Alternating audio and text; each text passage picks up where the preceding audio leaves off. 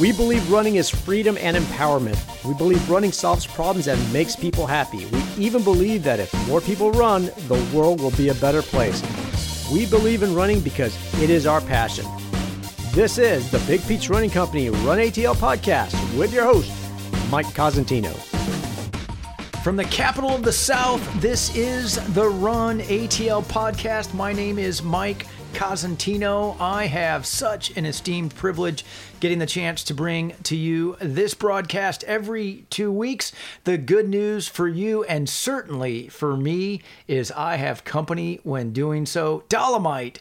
Dave Martinez. D2 is here with me in studio. We are socially distanced. We are making it happen. D2, it is good to see you, my friend. Good to see you. Yeah, and I mean, we were just commenting before we, you know, flipped on the mics how we had Ben Gray on the last podcast, and it seemed like it resonated with a lot of people based on the number of listens. So I don't know whether it has to do with the fact that it's not virtual, you know, that maybe it's the audio quality, maybe it's because we're doing it in person. Have no idea, but really want to thank everyone that is tuned in and is listening um, because it just makes it that much worthwhile to come in and, and record these.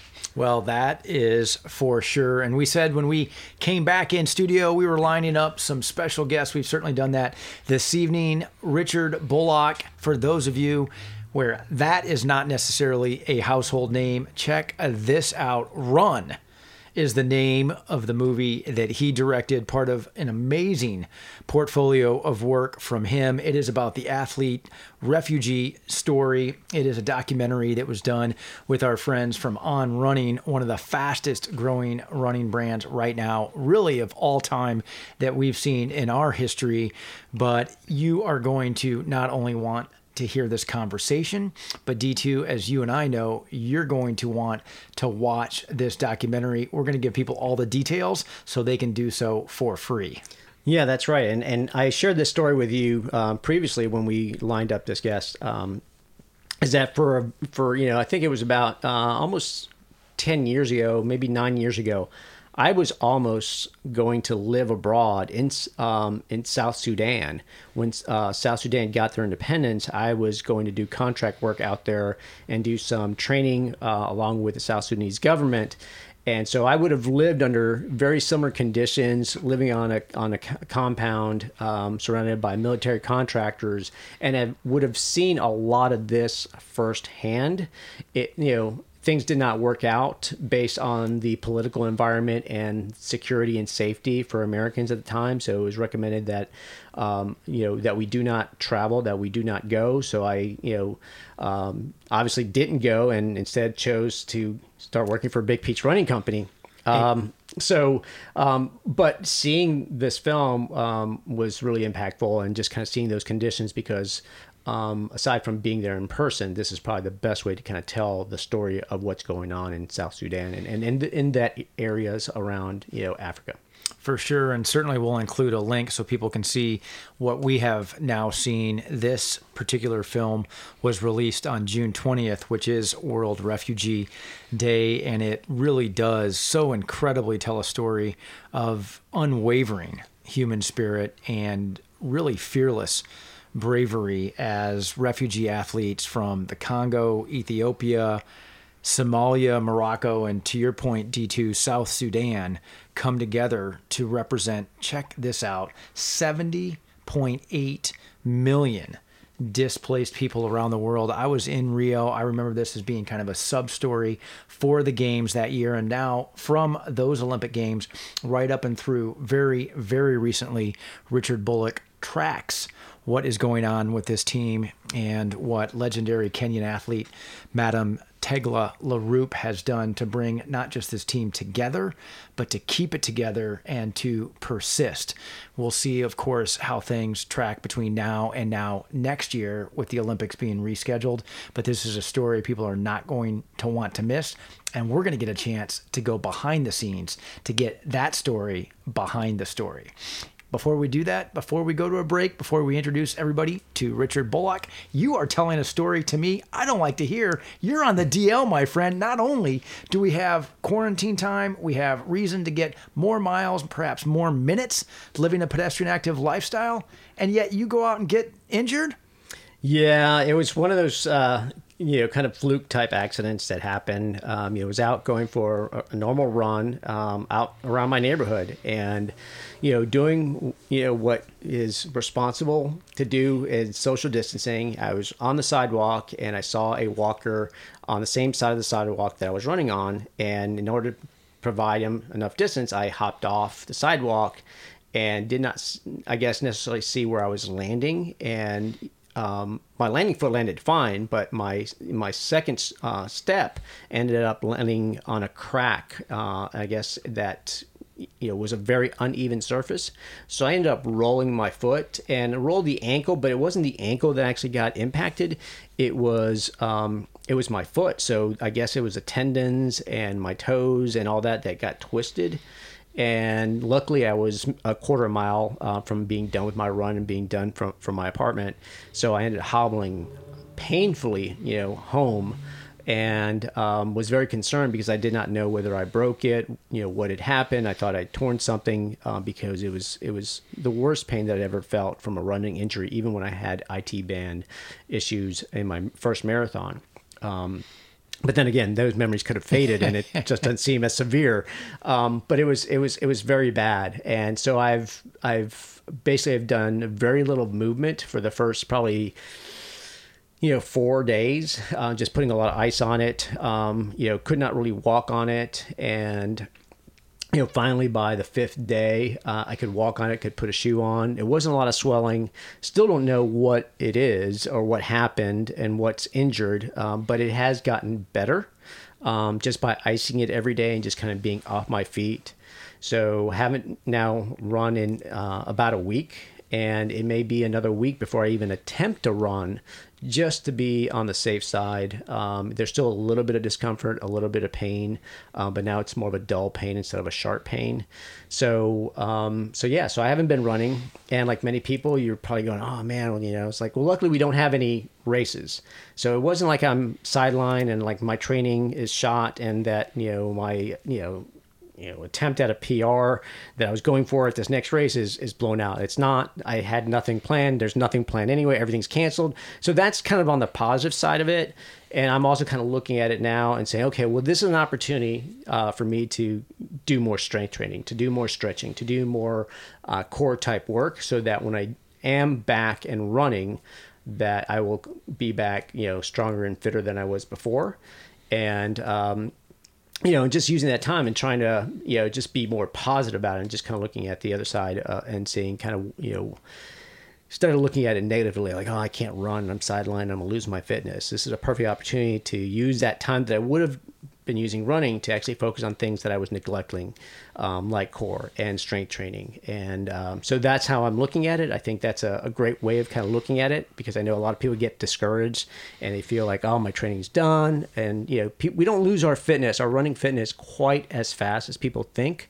So I'm going to kind of start maybe by the end of this week, I will walk for an extended period of time before I start running and kind of ease into it. And, and then if, if, if there is a serious issue that I feel like it's going to prevent me from running, um, then I will go see a specialist. I'll see our friends, you know, Dr.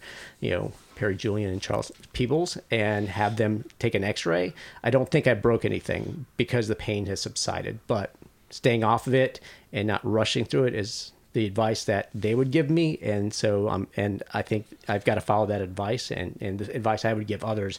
So i'm trying to live up to that as well. You can hear their guidance ringing through your ears. You giving us good guidance during those recommended off periods getting out and doing the core work or the strength training and of course what you're demonstrating right now keeping that positive attitude looking ahead. One of the things that i will say for sure is that in those unexpected seasons of taking some time off you can even further find what it is that you're going to do coming back because you're just that much more excited about getting after it. So i'm sure you'll let us know what this off time has meant. The other thing i will tell you my goodness how cool is it that you now have called out not just do not go too aggressively too quickly if you are adding mileage or minutes during this pandemic, but safe transitions during social distance running and walking, those matter as well that's probably something you would not have had to worry about not that long ago. Now, as you give people the latitude and the distance they deserve, do so safely. Watch the curbs, watch the cracks, make sure there's no traffic coming your way. Give them the space, but don't give yourself the same experience D2 gave himself, and that is an injury. Yeah, I mean it's very easy to kind of maybe even be angry and saying, "Well, if if if I hadn't jumped off the curb, or maybe if there wasn't a walker, it's like you know what, you know." I'm not looking at it that way, you know. And I would say that at least in my neighborhood, I run around Brookhaven, is that there's not a whole lot of people. Um, there are more and more that I've seen prior to COVID you know, that are out and about running or walking and just you know being active. Um, but for the most part, you know, because you know we talk about masking, wearing masks, you know, and we hear it everywhere, right? And as we exercise, we do not wear masks. We're outdoors; it's not a requirement. But at the same time, everyone is very conscientious about providing that social distancing. If you're running, you know, we kind of look at each other and we give ourselves a distance, whether it's hopping off to the curb or going across the street. And you know, I've never found an interaction where someone was right on top of me um, where I didn't feel comfortable because of the social distance wasn't there, and so I feel like it was my responsibility as you know, um, you know, as, as, a human being, as someone who is just you know very conscientious about what's going on in the world, to do my best to social distance, um, which why I will wear a mask if I'm out in public, and if I'm out running, I'm choosing to run in areas where it's not heavily populated, so I don't have to wear a mask, and I can enjoy my run like I normally would. And at the same time respect the boundaries and spaces of others by doing my best to social distance while I'm out and about. Well, speaking of that coronavirus, it does have a byline in the story that you're going to hear more about. Certainly, you will want to get ready for the link we're going to send you in the show notes. You're going to want to be ready for this conversation. It is a good one. Right after this brief message, we will have Richard Bullock, director of Run, the athlete refugee team story. Do your feet hurt? Feel any discomfort in your joints or lower back when you run? Your shoes might be the root of the problem. Whatever your fitness level, your feet should be comfortable and your shoes shouldn't be the cause of an injury or keep you from achieving your fitness goals. Come into any of our seven Big Peach Running Company locations for a free three step fit process, including a video gait analysis. Our professional fitters will help get you into shoes that fit so you can enjoy running, walking, or any activity that requires you to be on your feet. Our 100% satisfaction guarantee will give you peace of mind if your new shoes don't live up to your expectations. Simply return them. No problems, no hassles, no time limit. We want to make sure you're completely happy with your shoes so you can achieve your fitness goals. Visit Big Peach Running Company today. And welcome back to the Run ATL podcast. You could probably tell from our intro, D2 and I are fired up about this conversation. I know I personally went from zero to well past 60 on this particular project that I have to admit I was unaware of at the end of last year and heading into even the Olympic marathon trials here in Atlanta. But once I got word of what On Running was doing, what Richard Bullock had done, and run this documentary with the athlete refugee team and seeing it. I am so amped to be able to share Richard Bullock with you. Richard, all the way from Australia, hello to you, sir. Hi there. Hi, guys. Very well, nice to be here talking to you. Well, we certainly appreciate this, and obviously, big fan of the work that you've done. I've had a chance through some preparations for this conversation to learn more about you and your work. So, obviously, you are many things, many things beyond just this title. But of course, we're excited to learn more about what you did over three years and on three continents with this athlete refugee team. But in the predictable place to start what was the impetus for this incredibly ambitious project? Um, so initially in uh, 2017, um, I got contacted by. I, I, in the past, I've made some.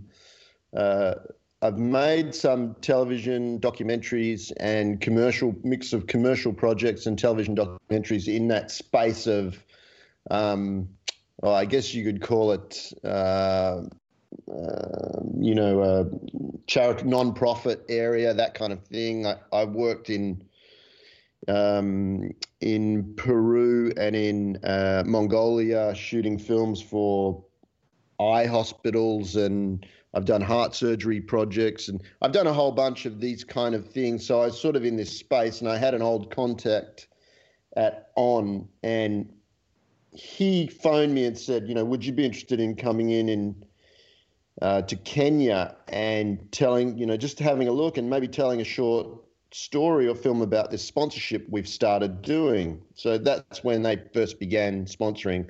That was uh, Feliciano Rabanya, and he and Olivier Bern, Bernhard, who's the founder of On, one of the founders of On, met me in uh, Nairobi, and we went to Ngong into the hills, and that was pretty much all I knew. I turned up reasonably unaware of really anything about refugee athletes. I mean, the story initially, I was like, oh, I'd love to go and help out. They need a, a you know, we we're talking like a minute and a half of something or two minutes that they could use online and I said, Yeah, I'd love to go do that.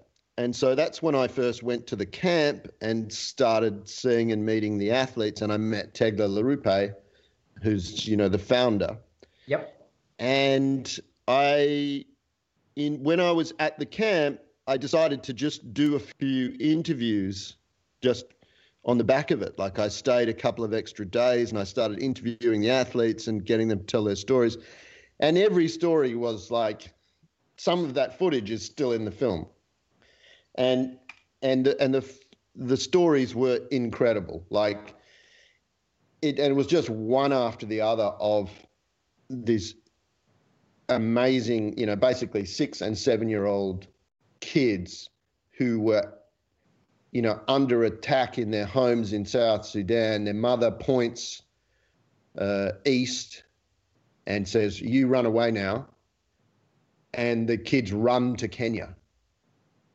And that's when they start running. And I was like completely, I was just, and they just kept coming in. And I, I interviewed about 20 of them. There were about 31 athletes in the camp at that time, staying, you know, at training at altitude. And um, they told me quite matter of factly about this. Like it was as if it wasn't a very unusual story. And in their world, it wasn't. It was the story that each of them had.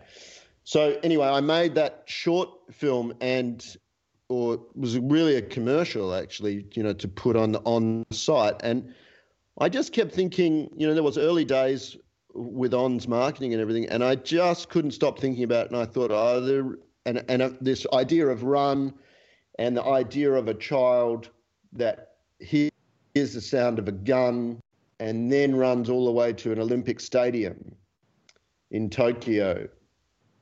Just gripped. It, I just it came to me and it just gripped me, and I said, I really want to tell that story. I really want to make a film about it. And so I put together the program. Well, I put together, you know, a treatment, what we call a treatment, and mm-hmm. and I um, started sort of shopping it around and trying to get people interested in making it and that kind of thing.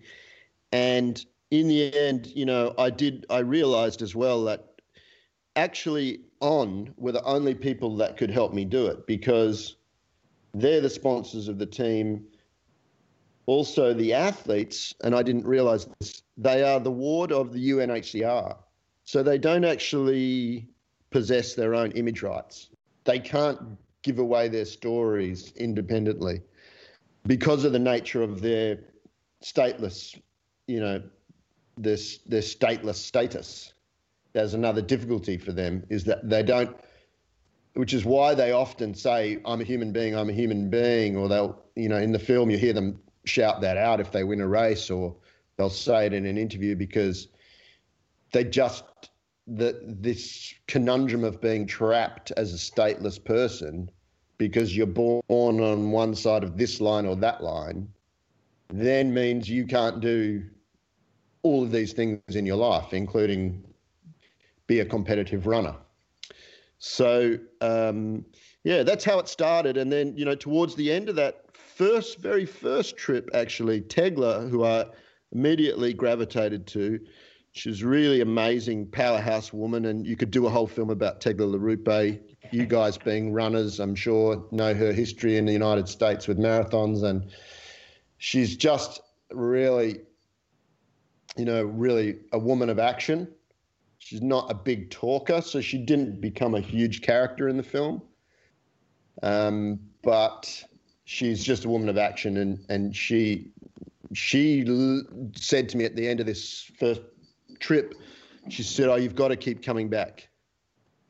You know, and so that's sort of how I did it, and then I just I, I worked it out and did trips in between my other projects, and whenever there was a key event on or something, you know, an international meet or uh, something somewhere in the world, I would gear up and go to it. Um, but it soon unraveled. The story wrote itself because, like, I was all ready to go to the Commonwealth Games in 2018 and meet the athletes there, and that was just north of me in Brisbane, and the athletes were banned from coming by the Australian government. So, all these, the normal feel good story of, or what I thought was a feel good story of refugees going for the Olympics started, the complications of it started to occur over the three years. Well, and you mentioned the Commonwealth Games, and there are so many wonderful, almost what I would say are sub stories within the greater story that is being told. We'll get our listeners up to speed pretty quickly. One thing I'll say Richard mentioned that he does work for certain nonprofits. For those of you who are interested in the entire scope please check out Richard Bullock, B U L L O C K, director.com. On there, it rightfully says he does good work for good people. This is certainly another indication of that. Also, for those who are not familiar with the athlete refugee team, it's an IAAF distinction. Simply, it's a category in which these athletes, and Richard referred to them rightly as stateless, but also think about it as countryless, homeless, familyless. And yet, these athletes have reason to keep on going, to keep competing, to not just do more, but to stand for something more. And so, for those of you who are not familiar with that, and I'll be completely honest, I was in Rio for the 2016 games. This was a very, very small story that I could tell amidst everything else that was going on in the games and now to see it come to life from that particular moment in 2016 at those games in Brazil to what it is now as we adjust our Olympic timeframe for 2021 in Tokyo is just fascinating. And yet at the same time, this is not like watching an elite level team come together with all the accoutrements of what would be considered a world class training facility. So, no. what I'm going to do is jump off there, Richard. And you mentioned your first trip and your first opportunity to meet Tegla. You're right. For a lot of our listeners who are relatively hardcore in their knowledge of world class performances, they're certainly familiar with her. If not, your story introduces us to someone who does not necessarily come across having the credentials that she does her heart seems to be so pure for this project and for these athletes as individuals. So when you get to the camp for the first time, when you meet her for the first time, what is it that you remember about those initial conversations or just that environment that still perhaps has imagery that burns in your memory? Oh, um, what I think the the track on which they it's quite it's quite interesting you know there's this famous there's a it i didn't really understand you know i i'm i've dabbled in in running and and knowing a little bit about it but i'm not you know i'm not uh, anywhere near like a, a runner. And so there was lots of new things for me to learn about but i did i remembered going to the vapor track and the vapor track is this basically there's a school uh, up in the hill in in Ngong Hills. So this is the outskirts of Nairobi, about 40, 50 minutes out, up on these beautiful hills. It used to be like it's sort of where the spread of Nairobi has gone now. I mean, it's still so. It looks like sort of city and and or not city, but it looks you know like um, urban environment. But like literally on the other side of the hill there, we filmed a lot of the sequences I filmed of the athletes training and and um, uh, the the the drummers and the runners running out in the open plains and all that. I filmed out there. I mean, we went past giraffes during filming. That's how sort of Africa it is. It's cl- very close to to that world, or it's right on the border between that urban and rural, you know, experience of Africa. Um, and the roads are all dirt. And anyway, the track, the vapor track, is is this. I don't know how. I can't remember how many feet it is. I was going to try and remember for you for the runners, but it's. I think it's two or three thousand meters. So what's that? Six thousand? Is it six thousand, seven thousand feet or something like that? I'll have to check. Anyway, it's basically an old school, and it's just a red dirt track, and they have this very. It looks like a machine from the '50s that applies the white lines. You know, the chalk line. and uh, it pumps around this track and it's kind of track shaped. I think it's the right distance, but it doesn't look completely straight. Um, the gardens are tended around it because it's a school track. In any case, you know, it is a, an elite training place. The Kenyans that are there train with the athletes as well, and that's one thing Tegla has done is she's mixed elite athletes with the refugees now in order to, you know, acclimatize them to that culture, that Kenyan culture of running which is quite interesting. So you'll you'll be out there on the track and you'll you'll see like Hellen Obiri, who um, do you know Hellen Obiri? She's she's won the world uh, cross country um, that I filmed and is uh, super you know number one female Kenyan and like so there's top athletes there mixed in amongst them. So the track to my eyes, you look at it and go, well, that's really looks like whatever. But actually, that's where the athlete, that's where they do their, you know, do their miles. And like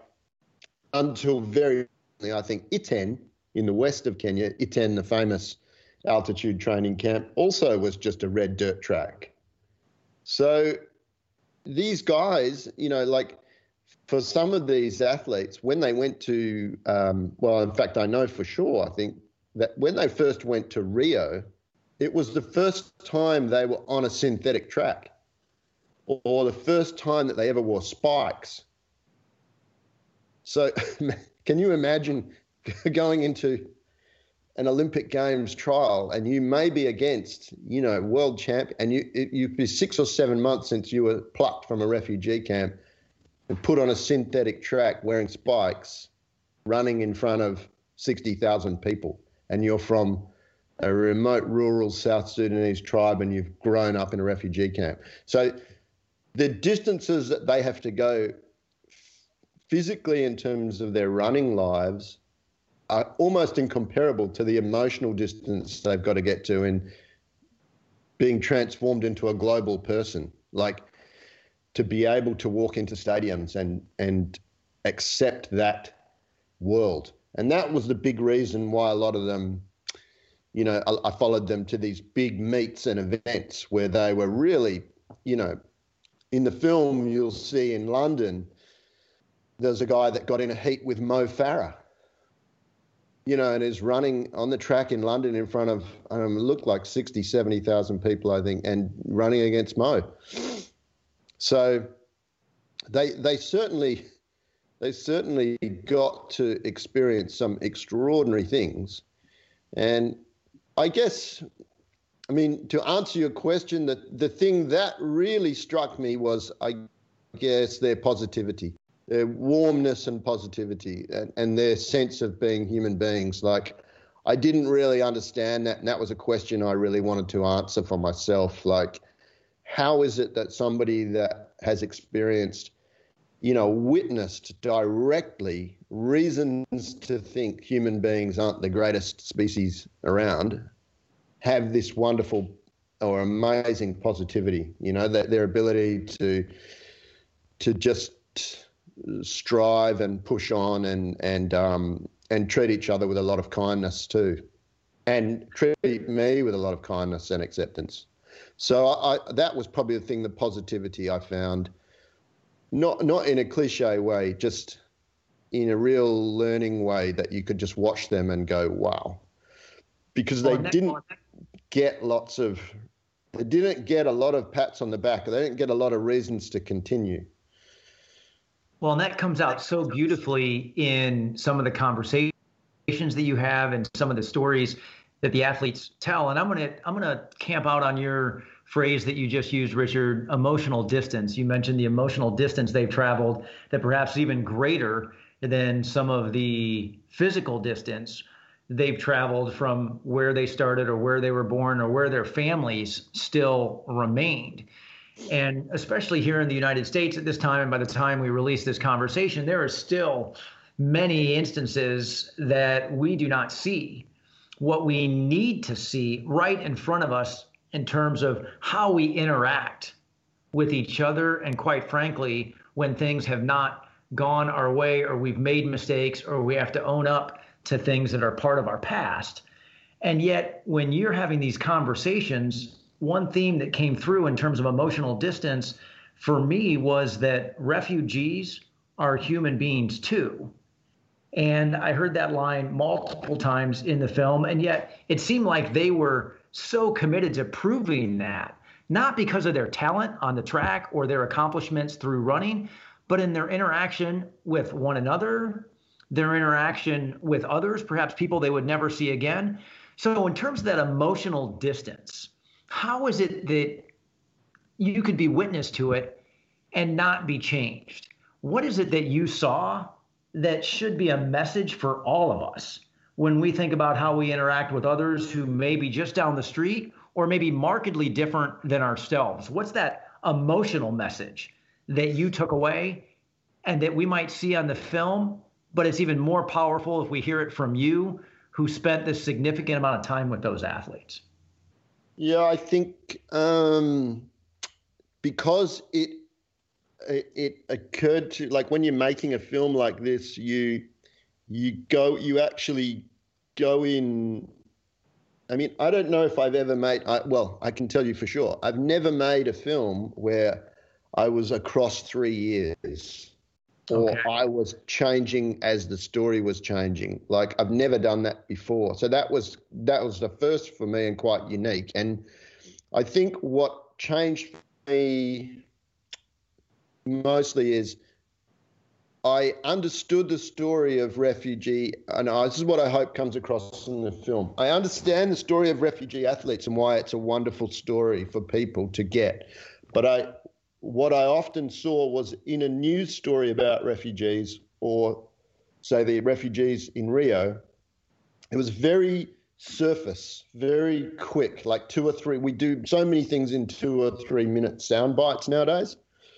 Um, and to get into the details of things beyond, like, here's a refugee and look how wonderful she's running, and at the end, and you feel good I just didn't do justice for the story for me. Like, I thought that by going back to where they, like, I was really, it was very difficult for me to get to Kakuma refugee camp. So that took a couple of years to get to the camp where they're actually from.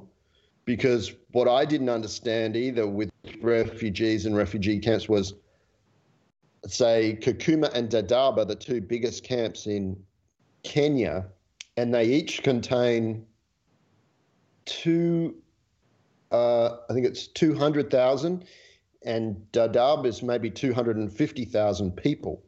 Mm-hmm. And Kakuma, where my main characters are from, has been there since 1993. And so people are now born in that camp, grow up, and getting married. So it's not a, a refugee camp that you that you would see on the news where the the the which which are horrible, but the transient or immediate the camp that's set up to handle an immediate crisis is how we think of refugees. This is a camp the UNHCR run. It's a small town, So it has shops, it has a huge sporting culture. There's a lot, and I put that into the film. You can see all the football mm-hmm. And the runners doing their best to try and have some normality or rhythm in their life. It has religion, it has, um, you know, education, and um, that that was quite a surprise or shock to me as well. I think also what changed for me over time was just how complex the role was that the athletes were playing for everybody. That and what I mean by that is they are representing in you know, and they may be 21 year old um, South Sudanese refugee who has to comprehend, you know, who moves from whatever home that they might have had in Kakuma, which is a plane flight away or two days by bus. They move to a training facility in Nairobi. They live with five or six other cultures there. So they're already lost. You know, they call themselves the Lost Boys. That whatever they've got in terms of familiarity, they're clinging on to it, say at Kakuma, a refugee camp, is then they're, they're dislocated again, put into a training camp where they're physically undergoing high level training. They must comprehend that. Then they are sent to Kazakhstan, Japan, Denmark to try and, you know, look out a window and comprehend what this culture is they're looking at. Um, they go to an athletics meet with all the nations of the world. Then they are representing a sponsor. They're re- representing the UN, represent the IAAF or World Athletics, and they represent the Olympics at times as well. Incredible weight of responsibility. And well, they've got to navigate that. So I don't know if that's the emotional outtake, but I think that's what I sort of wanted the reason why I made a feature length film was because I needed people to understand it's not as simple as a feel good refugee that runs and everything's great. It's very complicated and it continues to be complicated. Well, I love actually that you tied into that because I started with emotional distance because you that comes across so, like I said earlier, beautifully in the film. But what I think you've now brought to this conversation and to my understanding, not just for the project, but for the story as it's been written up to this point, is also the emotional strength that is yeah. needed given what is on the shoulders of these athletes. And when Richard uses the term character, please understand that I'm going to use this as a director's term or as perhaps what we might understand as a term from Hollywood. But character in this instance does not mean character where someone is playing a role of someone else these are the athletes. This story 100% true yeah. with those people who are living it. So the characters, as that reference is made, is these people who are this story that continues to be written. So let's talk about a couple of things that couldn't help me, couldn't help but strike me as spectacular in their own way when you think about the Olympics and getting ready. Because of course here in the United States and perhaps in most first world countries, it is such an achievement just to make the trials, let alone to make the team. Yeah. And of course, the buildup to the games, whether it is just in the last six to 12 months or it truly is that Olympic cycle of, you know, it's three years of training and it's one year of, you know, maybe a little bit of notoriety depending on the sport. In this instance, we have situations like you mentioned in Brisbane same thing in Denmark, where your teammates are destined, best you know as the athlete, to be next to you when the competition starts. And now, for reasons that we wouldn't even think about, they're not allowed to enter the country and compete for the mm. team in which they've been training. In addition, you have multiple instances in the film where athletes are allowed into the country where the competition is being held but then either refuse to leave that country or they disappear altogether because it is apparently their intent to remain in that country and not return to where they would continue their training. So yep. what was it like for you, given, and I'll use your term, the characters seemingly are always changing, even though it's just one Olympic cycle and one Olympic team or one elite team, the characters are seemingly always changing. Yeah. What was that like to have people come and go for reasons that, whether it's just as a spectator of the Olympics or somebody who thinks they kind of understand what international running competitions like, all that goes out the window. How did you yeah. deal with that. Yeah. Well, yeah, that's a good point. I'm sorry. I do apologize for calling them characters. it is a force of habit in our job. You know, we talk about narrative and mm-hmm. the story and characters, and it's just a sort of a bad habit. Um, now, the yeah, so that's a really interesting one. That so the guys in London, like that, the first guys that actually ran away, that was the you know like the film is a bit of an onion in a way. You know, it has these different layers, so you're set up to think that it's going in this one direction, and then reality strikes. And initially, I was like, well, my favorite, like when you're actually doing your preparatory interviews, you're starting to like zone in on characters that feel for you as a filmmaker will carry the story best. So, particular athletes I met early on, I was like, these guys are amazing, you know, but in the next shoot, they would run away.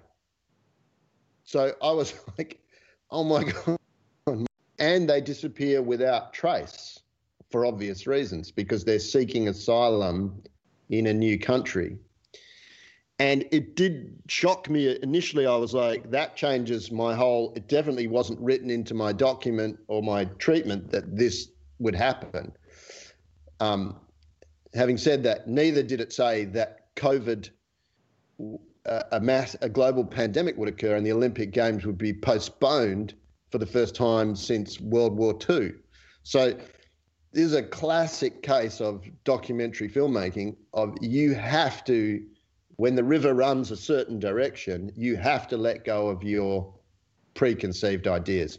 No matter how good you think they are, it's just, it will, it, you can't control the narrative. You do impact and have effect on the type of story you want to tell. That's without doubt true. But in this case, I just had to let it go. And I had no idea if I'd ever be able to find the guys as well. But what I found was that with time, they became more willing to speak to me. So once they were more more settled, their new countries, but actually the two athletes that ran away in London, I had phone conversations with, and they they actually just they they understood what I was doing, but they they did not want to talk to me or didn't want to talk to the, uh, you know, about their experience. They were still in too much. This is another surprising thing. They were still in too much fear. They still felt like people could get to them. Um, and I, I can explain that in a way that, and this is one thing I started to understand from their perspective was like, let's say you're six years old or seven, and you are you are isolated and you run away with a group of children, you cross whatever dangers for a couple of weeks through war zones. I think for your life, there's a sense of fear, or I think you'll never recover. There's mental scars there. And I think for a lot of these athletes, that compulsion to seek safety was just really basic human. That they weren't changing countries or or or running away because of a sense of oh you know I really want to uh, you know that that perception that I really want to get into this country it all looks great they just want the basics of safety and security and at certain points they felt still that they were in danger by remaining in Africa or remaining in Kenya it's still a bit close to South Sudan, or it's still a bit. And it, one of the characters, Guy Yang, who's you know lives in Germany now, that's what he got across to me was that he still felt threatened. It wasn't he hadn't run far enough away yet, Man, and, um, let that sink in as just a human being, a sense of not having run away far enough yet. Yeah. That's a that's a powerful thought, especially for those of us in these environments that certainly have all of the amenities that we could imagine. And more so, what we can't put, at least for me, what we can't put in context just in a feature documentary is the full power and devastation of the environments from which they came. Yeah. You had conversations with so many of the athletes that had come from war torn regions, that had come from environments where not just in their quote unquote country, but in their villages and in their homes, the ugliest parts of conflict and war were right outside their living location or available to them for firsthand because they were a witness to what was happening brutally to family members and loved ones. Yet there's certainly this part of the film that does such, in my opinion, such a terrific job of not sensationalizing or focusing on these horrors that we, even here in the United States, read about when we get to the international news or can recall when we think about what we remember hearing about South Sudan or some of these other considerations. In those conversations you were having with the athletes that had such deep wounds, I'm sure, from where they had come, how did you find as a director the right balance of what you should tell to properly frame the story without diving into the political considerations or without diving into the story that really is about a war torn region or about you know an untenable arrangement for one dictator or one ruling party or another. How did you find that balance? I looked i just decided to look at it through the eye. At each stage i looked at it with the tools that that that athlete had. So i didn't I didn't give any more background information than what a seven year old would understand. So mm. in the opening scenes, I made it as bewildering as it would be to them. Therefore, one of the uh, one of the uh, athletes says, "There's oil. One tribe wants the oil. The other tribe burns the villages, kills the men, and rapes the women, and wants the oil." And his explanation was about as much as I put in for the, you know, I think it's 30 year complexity. Well, there's been two civil wars in South Sudan, but it's it's like 30 years of it, and the complexity is beyond anything. And I just decided I'm not even going to. I'm not going to um, go into depth about that. I'm going to make it just as if you were six or seven and what would you know about that situation?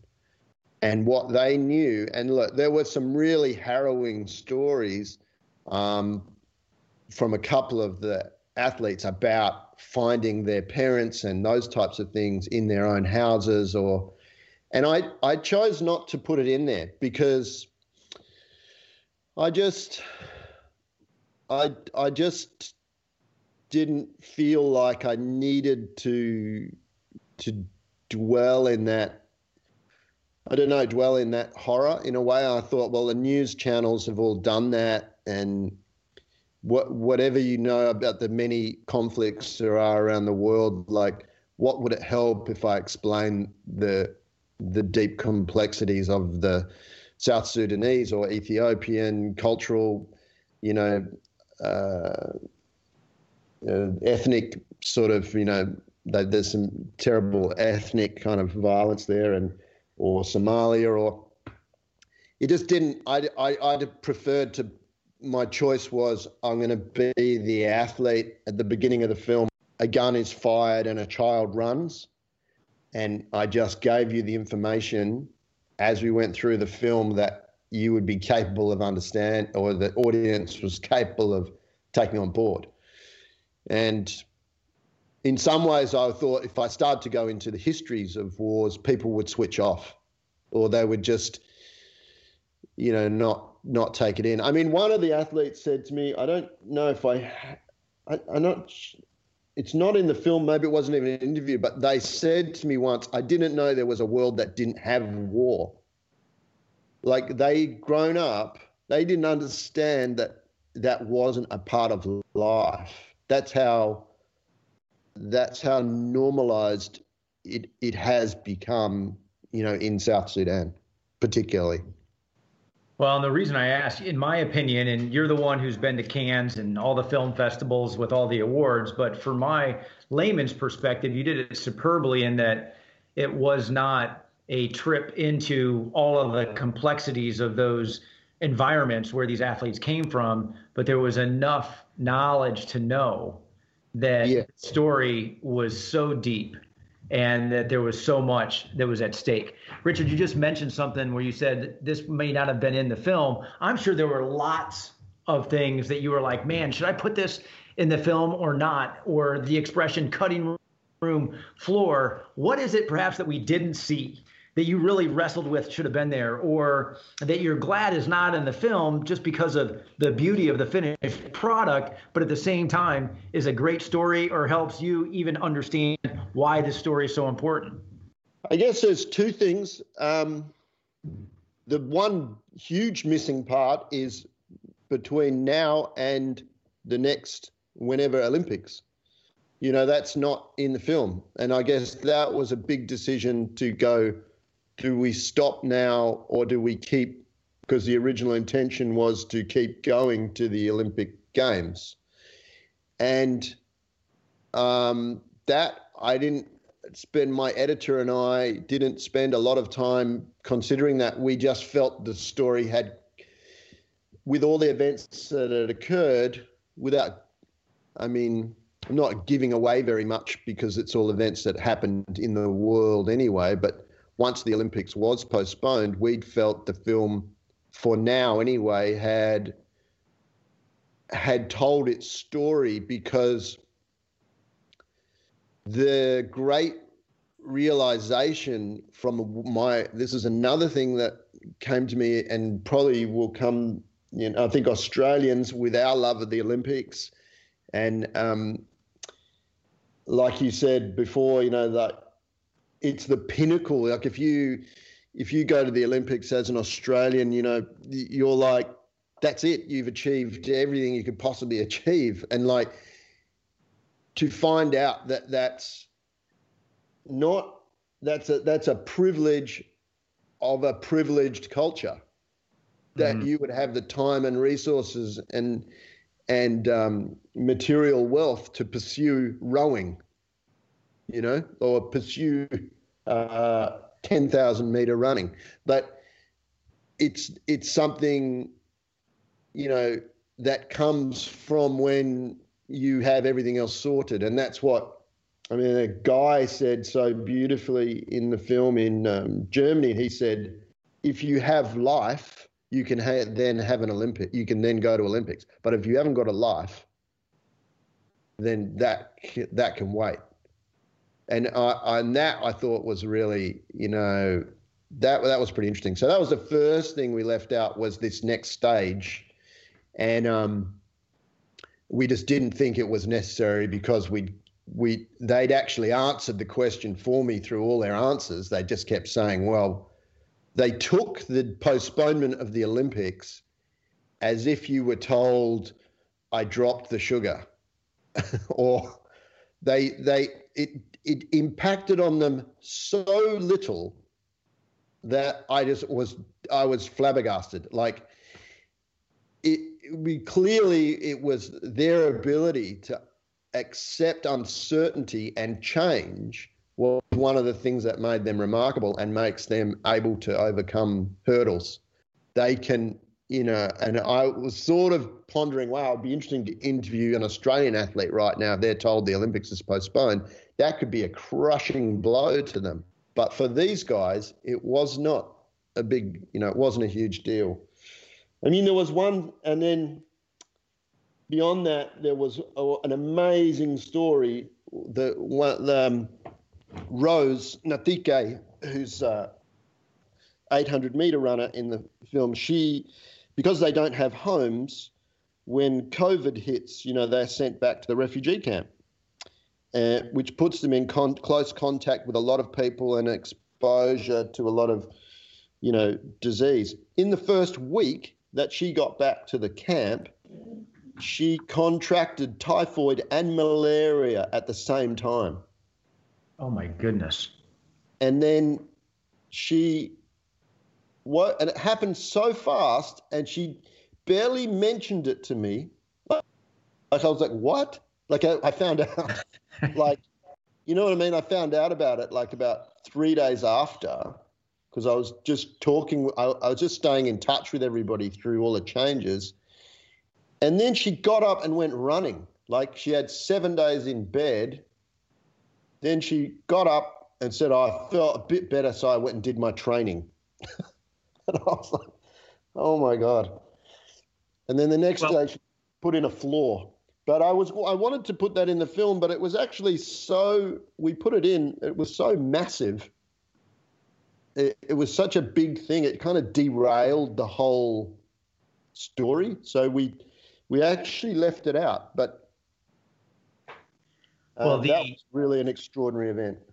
The thing that I wanted to mention, and and for those who will soon get, if have not already seen this film, is going into this.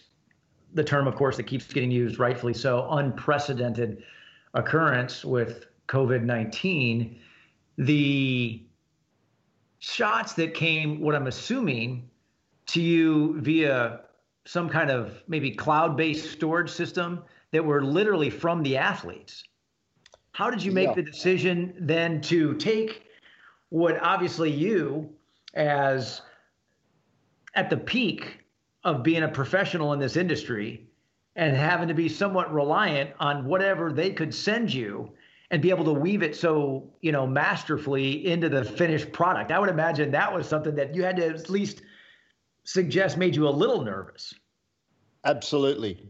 Like I had spent, like uh, you'll, you know, I'd spent a lot of time actually really thinking about the aesthetic, you know, the visual nature of the film because I knew that the athletes, you know, it's like their fourth or fifth language. I was operating in English, and they they were doers rather than they say incredibly poetic things when they're given the time. Um, but I knew that a lot of it was the physical, like I, well, well, my perspective, I thought the physical beauty of them as athletes. You know, they're just amazing to watch, and so I spent a lot of time aesthetically working with my um, DPs, directors of photography, and we really executed lots of sequences where we showcased you know the beauty of running and and um, the energy of it and then I had to, com- you know, like I was really married to that way of presenting the film. I, I certainly didn't want it a down and dirty observational documentary. I was trying to bring to life the magic of this in a way as well.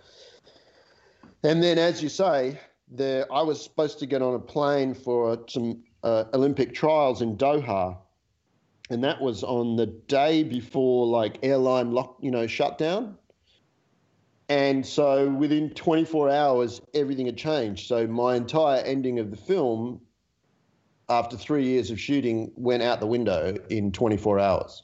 Oh, the man. athletes were all were stuck in Kenya. There was all of the different people I'd met along the way The athletes based in Israel and Sweden were all coming to Doha, and they were going to choose the athletes that would um, go to uh, Tokyo. And so I had about 24 hours to think about it, and then I knew that my and they were all getting then dispersed back to refugee camps in various places, and the technical difficulties took me about a week or week and a half of figuring out a method of recording. And then I drew direction out on, I drew like hand drew little storyboards of how to hold your phone. Like the main thing was overcoming that vertical phone. Mm. So the best I could get was if they held the phone sideways, I could at least get images that went across the screen and didn't abstract too much, you know, from what I'd done. But I knew they all had cell phones. I had to get them enough money because obviously the other thing is if you're in the middle of a refugee camp, doing a video call or sending video material could be virtually impossible. So thankfully, like Kenya has this amazing system of mobile banking.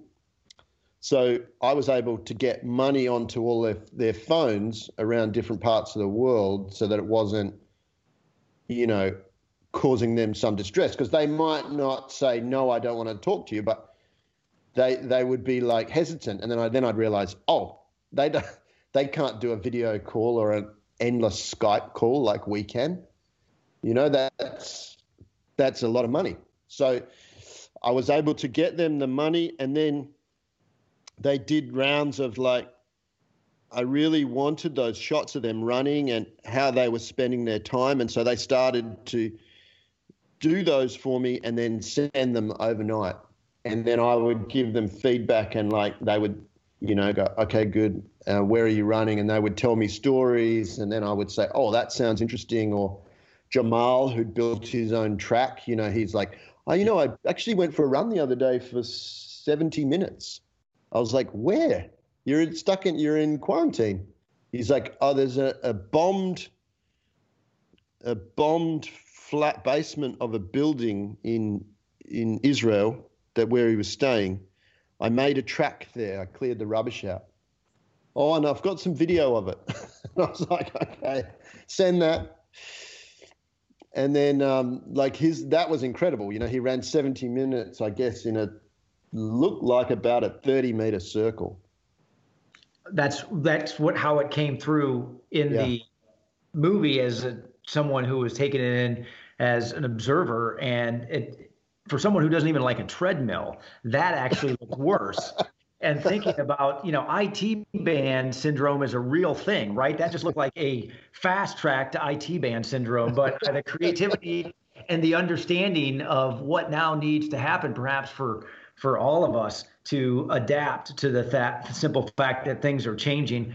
I'm going to finish with a, a question that perhaps is, is predictable and as a thank you to even one of our suppliers. But before I do so, Richard, I'm going to read something that's certainly not giving it away. As you obviously know, I'm sure it was uh, perfectly timed. We already mentioned in our intro that this film was released on June 20th on World Refugee Day. And the quote that you put up from Pur Biel, who was one of the athletes on the refugee team in life, we all face a struggle, either running away from it or running toward it. But the important thing is you keep on the road and you keep going. Now, those are powerful words, and perhaps powerful words to each individual listening now and each individual who sees you, your film, because they have their own story they're telling. And of course, it mm. comes with challenge and difficulty, and it comes with things that need to be overcome. And yet, what you bring together so wonderfully gives us something that we're now allowed to relate to our own life. It may not be on the level of distress, may not be on the level of destruction, that the athletes on this refugee team know but it gives us something to be able to say i can relate and that quote Absolutely. I mm. so so beautifully but mm. i get the sense that this project might not have ever happened or ever happened as fully as what obviously you came to believe it needed to without the support of on running and on obviously is a important vendor of ours a partner in our business and it seems like they truly came alongside you as a partner. What was mm. it working with this running brand? Obviously, you're in Australia. They obviously are a European business. This is a team that is training in Africa. And unlike other teams that use much more recognized marks from bigger brands that are likely going to podium or have athletes we may recognize, whether they're from the US or a first world country or not, they had this investment in this team and in this story and ultimately in your work. What was it like working with them? I think, um, firstly, I mean, they are the ones uh, the founders had a relationship with Tegla, and Tegla reached out to them, I think, because, as you say, I don't think this refugee team necessarily was an obvious sponsorship for the big brands. And so, on through a personal and from what I from what I measure, from what I meeting the founders, it's part of their culture to support, I guess, running in all its forms and not just the winners. You know, not just the win at all costs. And I guess that's the fundamental difference with this brand to my eyes, and maybe that can only happen from Switzerland, which is literally a neutral, famously neutral place. So mm-hmm. maybe, maybe, maybe the idea of winning and sport isn't isn't so perfectly married together. I mean, that, and that's an assumption we all make about sport all the time. Or we've like almost unconsciously, if you're not winning why are you doing it? Or, you know, like, and that's just, that's something that I found quite interesting. And I pondered that a lot with the athletes because there is no chance of them winning. They will never win. You know, they, they're not, they, they just, that's not why they're doing it. And that's, I guess, what Pur Biel's statement, the reason I left it there to sum, sum the film up was that what Per had understood was that if you run or you do, I mean, only a 0.00001% of the world can win.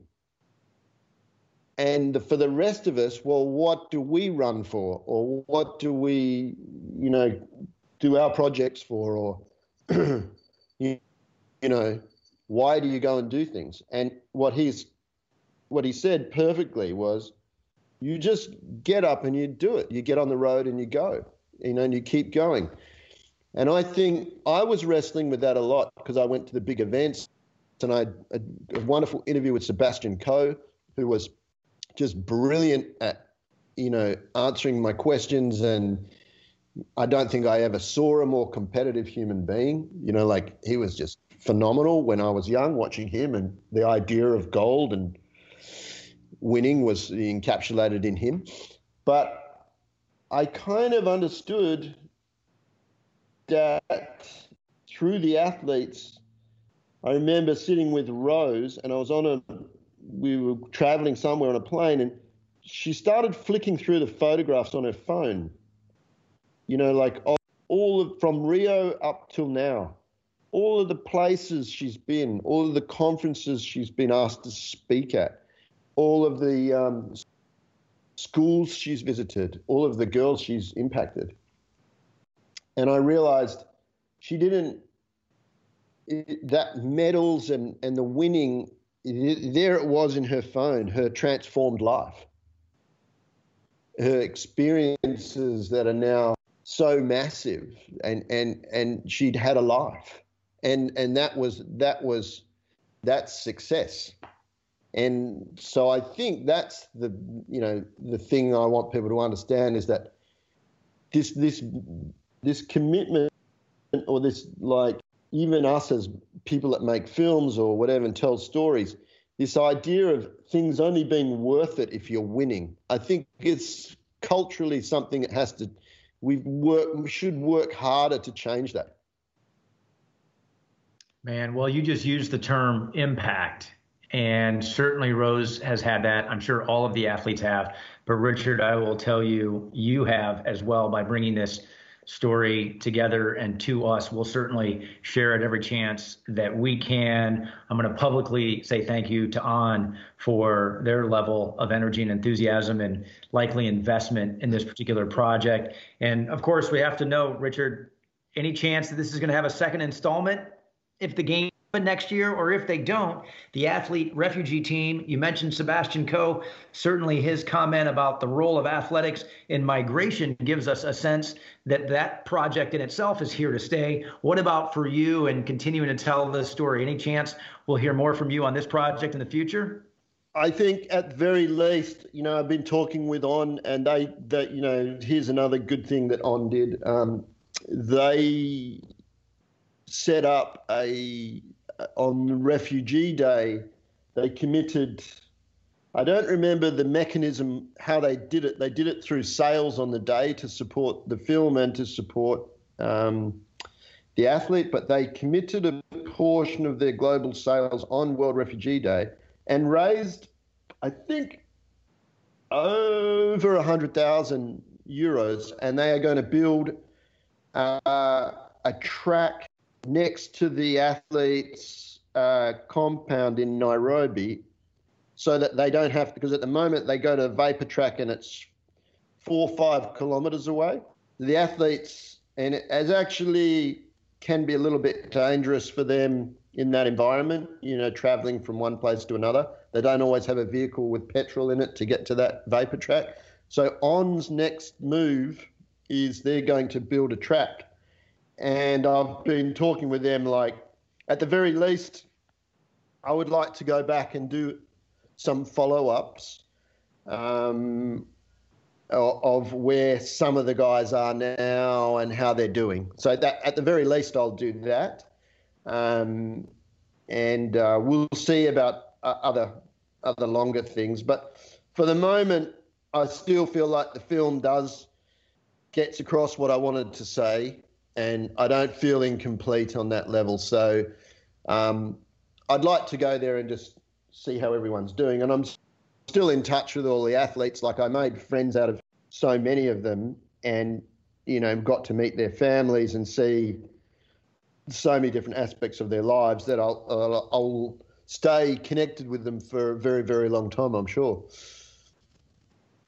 Well, that is awesome. And I'm sure you have friends around the world with the work that you do. You've made a couple more in Atlanta. I hope you'll look us up next time you are here.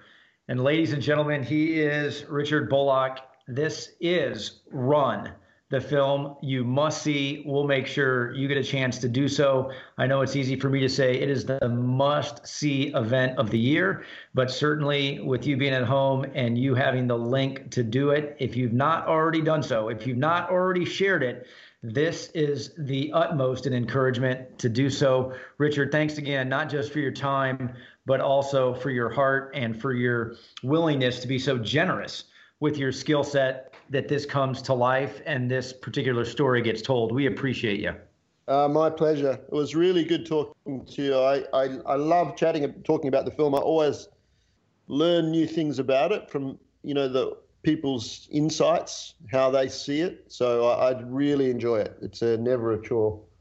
That's awesome to hear, and the enthusiasm, even yeah as many years as you've spent on this project, the enthusiasm is still evident in your voice. Yeah, I know. I love it. I love it. That's awesome. We will be right back after this very brief message. Do not go anywhere. This is the Run ATL podcast. We'll be right back. Shopping for a runner can be difficult, but Big Peach gift cards make it a whole lot easier. They're perfect for birthdays, holidays, or any occasion to show you support a healthy and active lifestyle. Gift cards are also perfect for the workplace as an incentive, reward, or thank you for a job well done. Big Peach Running Company gift cards are available at all seven locations and online at bigpeachrunningco.com. And welcome back to the Run ATL podcast. Man, so very cool. D2, we now have Australia leading the way in terms of countries who we've had featured through our featured conversations. Grant Maughan, our first Australian, I believe he was in the U.S. at that point. Our second Australian, Richard Bullock, obviously in Australia. I don't know how many international conversations we'll have, but Australia out in front. What was your biggest takeaway from the conversation with this Australian, Richard Bullock? I found it so cool. Um, for me, it was the part where, and I think he said it, it didn't make the film. I don't recall it, but um, the part where he said that the athletes had said that, you know, for them they were surprised to go out of Africa and and not know that, or to learn that there was a world that there wasn't war. Oh. For them, that that was uh, that was normal to to live in a country to have a life where you're constantly uh, in in a war um, was normal to them, and it just shows you kind of how privileged we are, um, and and you know how lucky we are, and you know that there are people out there that just have a, completely different life. Oh man, that is a powerful realization. So well said. In fact, we'll leave it at that. Camp on that, friends. What D2 just said, and certainly in the context of this film, once again, want to give genuine thanks to On Running. For those of you who are not familiar with that brand, certainly you can check them out in any of our stores, or you can go to on-running.com. Think about what D2 said, and certainly go see Run. If you don't know how to get it on your own, our show notes will have it for you, free to watch and yours to enjoy. Just one more reason that we all can say we're coming together. What we also say, what we certainly mean every day, every season. May your best miles be those covered on foot. So long, everybody. We'll see you in two weeks.